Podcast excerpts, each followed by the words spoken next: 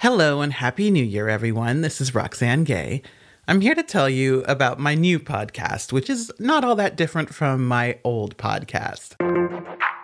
Clearly, we're going to have the same theme music because it hits, right?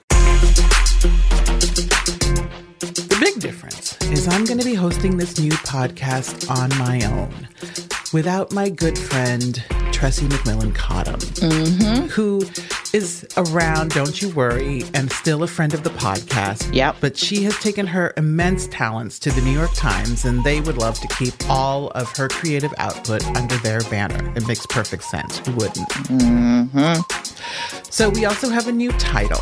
This podcast is called The Roxane Gay Agenda, and the tagline is, as you might expect, the bad feminist podcast of your dreams. So, what is the Roxane Gay Agenda, you might ask?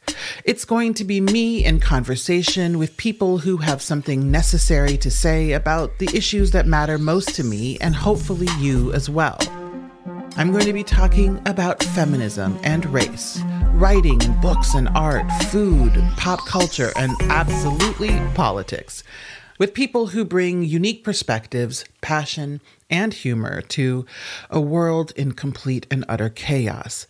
With women, mostly, black women, usually, and in all, women who are just getting done.